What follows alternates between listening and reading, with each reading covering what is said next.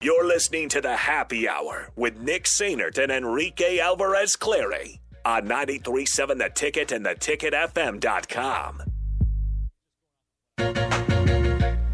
Back here on the Happy Hour, 93.7 The Ticket, theticketfm.com. Nick Sainert and Enrique Alvarez Clary are with you today. 402 464 5685, the Honda of Lincoln hotline, the Starter Heyman text line. We get this off the text line. They've developed Cam Jurgens. Remember when he would snap every other ball over the quarterback's head? Yeah, that's what I was saying. Is in, in the first segment, that's what I was kind of talking about. Enrico agreed with me. Is you didn't hear much about Cam Jurgens this season because he was doing his job, which was a pleasant surprise. It's always a good season for an offensive lineman when you don't have to talk about them. Yeah. Let's uh let's go to the Honda of Lincoln hotline. Erin Sorensen of Hail Varsity joins us as she does every Wednesday. Erin, hello. Sorry, we're sorry we got to you a couple minutes late. How's everything going? How dare you? I, I know. Like, gonna hang up. Get on. No, I'm kidding. I'm, I'm not. Good. I wouldn't be oh, surprised. well, okay, bye. yeah, no, we, we're all good. No, um, how, I guess so. I hope I hope you uh, had a good Thanksgiving, but I'm I'm curious about what happened on Friday. So, uh, Logan Smothers, obviously his first start for Nebraska. What was kind of your just takeaway uh, seeing Logan Smothers. I mean, obviously they kind of simplified the offense a little bit for him, which made him um, settle into a groove. But down the stretch, struggled a little bit. So, what was your takeaway from Logan Smothers' performance on Friday? You know, I'll say I thought that he did.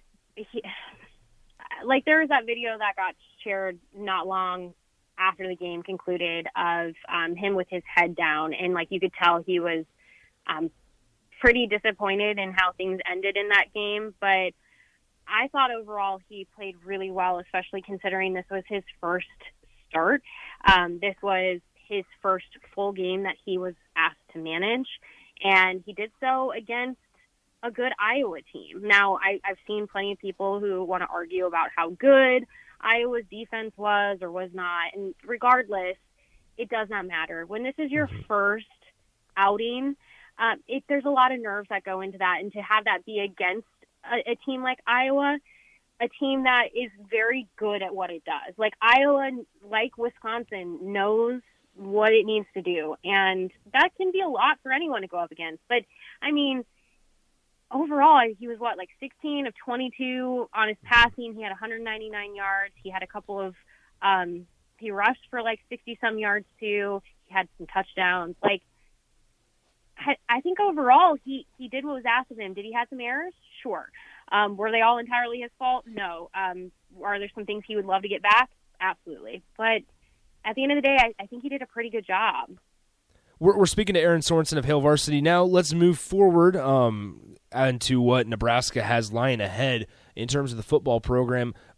As the offseason approaches, Marvin Scott entered the transfer portal um, yesterday afternoon. It was announced – what are their biggest needs this offseason that they'll not only be able to get out of the transfer portal, but also just, I mean, the recruiting um, whenever this new offensive staff finally gets announced? Yeah, great, great question. Because, uh, yeah, there's going to be a lot of um, attrition that yeah. will continue. Like, that shouldn't surprise anyone. I think we're kind of seeing uh, I'm not just talking in Nebraska. I think the transfer portal is um, going to be chaotic more than ever. Uh, you know, there are some spots on defense, like when you talk about replacing uh, players like um, JoJo Domann, Cam Taylor Britt. Are there players on this team right now that can replace them? Absolutely, but you need to be able to build some depth. Um, you need to build some competition.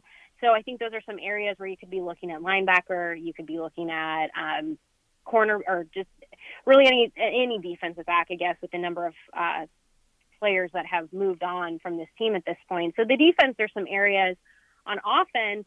I do think Nebraska is still seeking those playmakers. So when you look at, I, I think tight end's okay, but you know, mm-hmm.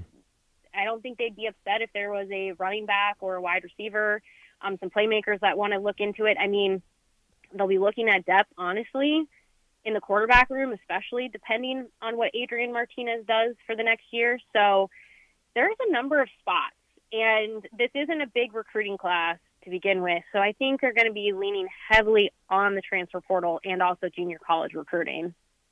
We're speaking with Erin Sorensen of Hail Varsity. Erin, you kind of mentioned it. They're, they're going to be looking at the transfer portal for a quarterback, you know, depending on what Adrian Martinez does. But we were speaking earlier, and when we think even if Adrian Martinez does decide to come back, that maybe this coaching staff still looks in the transfer portal and tries to get a quarterback out of there to come here and and maybe push for the starting job, or maybe you know have that starting job while Adrian uh, recovers to to you know full health, uh, e- even if that takes to, towards the beginning of the season. Uh, what what are your feelings on that? Yeah, I actually think you're right. I, I, I agree with you because we also don't know what the future looks like for, say, Logan Smothers. Um, could Logan look at transferring? Possibly. It's it's hard to know um, what the future looks like for this quarterback room, but right now, uh, even with Adrian, if Adrian opts to return, you're still looking at a room that is Adrian, uh, Logan Smothers, and Heinrich Haarberg. Obviously, um, you have um, Richard. Is it Richard Torres? Am I? Yes. Yeah, Richard Torres. Yeah. Sorry, my brain just like totally just like All good. like just like if anyone ever wants to know, like my mind just went black for a moment. um, but yeah, so I mean, you'd have players, but I think you could argue that maybe there's not a lot of depth there because um, Heinrich hasn't had any playing time. Um, Logan's playing time is still limited, although he has more playing time thanks to that Iowa game and a couple of you know garbage times uh, this season as well. But yeah, I mean, there's some there's going to be some big names in the transfer portal. So if if you're Scott Frost and you can make the case for one of those quarterbacks to transfer to Nebraska, potentially challenge Adrian or challenge Logan, competition is not a bad thing. Competition breeds better quarterbacks. And so if there is somebody who wants to come and vie for that spot, I don't think you say no. I don't think you can. Erin, are are we surprised that we haven't heard more decisions or more or found out about more attrition yet? I mean, because Monday really felt like it. I mean, it was it was a holiday, transfer portal day, right? Um, and and stuff like that. And I- I'm kind of like personally, I'm surprised that we haven't learned of not necessarily only Adrian Martinez's decision, but just guys, other guys that have decided to move on from from Nebraska football. Are you in that same boat, or or are you not too concerned about it right now? I'm not surprised. I would say I'm hesitant. I, I would I I don't know if I should be concerned yet or not. I'm mm-hmm. I'm not surprised, and the reason why is is because key hires have not been made. I think there are a number of players on this roster that are probably waiting to see who their position coach is going to be, waiting to see what is the person coming in, what what does their offense looks like look like. If you are somebody who's trying to decide what your future is, you want to know who that offensive coordinator is and the type of mm-hmm. offense they run. Is it going to be fitting for you? If it's not, you might get your name in the transfer portal. Maybe you stick around through spring to see how you might fit and then transfer if that's not the right thing. I think you're seeing some delayed transfer possibilities for Nebraska because they're waiting to see what this what the offensive coordinator is going to look like. Who what I mean what their offense is going to look like. Who are they going to bring with them? Do they potentially bring any players with them that want to transfer to Nebraska because they're here? That's the part for me where like a lot of this feels delayed Mm-hmm. because we don't know what those coaching spots look like right now. And I think that could mean a we could see more transfers for Nebraska at a later date. I, I guess let me let me just kind of put it simple simple as can be. I mean, what's taken so long for this to find a staff? I mean, is it possible that they're still playing their seasons? Is that um, possibly the holdup, or or why is it taking so long for, for Nebraska to fill these these positions? I think it's I think there's a couple of things at work here. I think one, like you just said, some of these coaches are still um, actively in their seasons, and because of that, they are maybe not willing to move forward yet, or their their negotiations are taking longer. I also think the coaching carousel is absolutely bonkers right now, and I think people that may have been interested and available two weeks ago, even one week ago, maybe aren't so much anymore. I know one name that I saw a whole bunch of Nebraska fans talking about is someone like Graham Harrell. Um, could he have been Nebraska's offensive line coach? Possibly. But the thing I will say is he also could, like, I could see a guy like Lincoln Riley being really interested in retaining him at USC. Or maybe he goes to Texas Tech. Like, the, the big changes in all of these coaching, these open roles, mean that jobs that may not, like, coaches that may not have had a ton of options even a week ago suddenly have a whole lot of options today. And for that reason, I think you're probably seeing a little bit of that is Nebraska is going to have to step up and compete against some programs like USC, like LSU. Um, insert random school that is inevitably going to be without a head coach and that's going to shake up everything.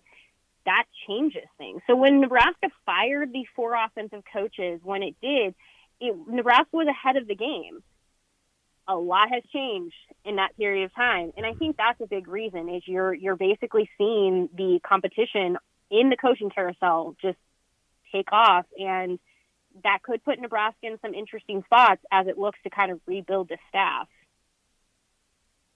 Oh, we're speaking with Erin Sorensen of Hail Varsity. Erin, uh, enough with football. Let's move on to basketball. Specifically, the women who are seven and zero oh, going to Wake Forest to take on the seven and zero oh Demon Deacons. What what are we looking for in this game? Um, sorry, say that one more time. I was reading an email on volleyball. uh, Nebraska women are going to Wake Forest take on the Demon Deacons. Both teams are seven and zero. Oh. What can we expect from this game? Oh my gosh! For the record, because of this, if anyone's like we're in the off season, we are absolutely not. You have volleyball with NCAA tournaments. You have both basketball teams. There's wrestling. There's so much stuff. So I apologize.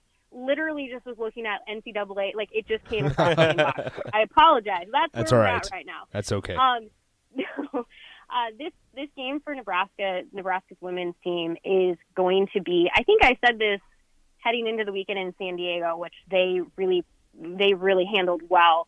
But this is definitely the biggest test. Like Nebraska has done what it's needed to do against teams that against everybody it's played so far. But this Wake Forest is also it's, you've got two undefeated teams. Um, Wake Forest has one of the best defenses in this country it's it's going to challenge Nebraska. So you know, Nebraska's going to have to limit turnovers. So that's going to be a big part of it. You you can't turn the ball over too many times to a team that is as good at defense as Wake Forest is. That'll be a key. And then they're just going to have to like just play their game. I, I, I said that heading into this last weekend. Don't get don't get out of sorts when things get tough. Just play play that play their game, stay committed to their game, and just play smart. And I think this is a really special team. They have proven that they're very good. Um, this is gonna this is gonna be a good one. Um, and even on, I'm just gonna say, if for some reason they come out of this seven and one, what they will gain from this is astronomical. So hey, if they come out eight and zero, oh, amazing. If they don't, there's still a ton to gain here. Yeah, absolutely. A lot, a lot of season left for both men's and women's. All right, Erin, appreciate the time as always. We will talk to you next week. I appreciate it, and thank you for bearing with my brain just going blank.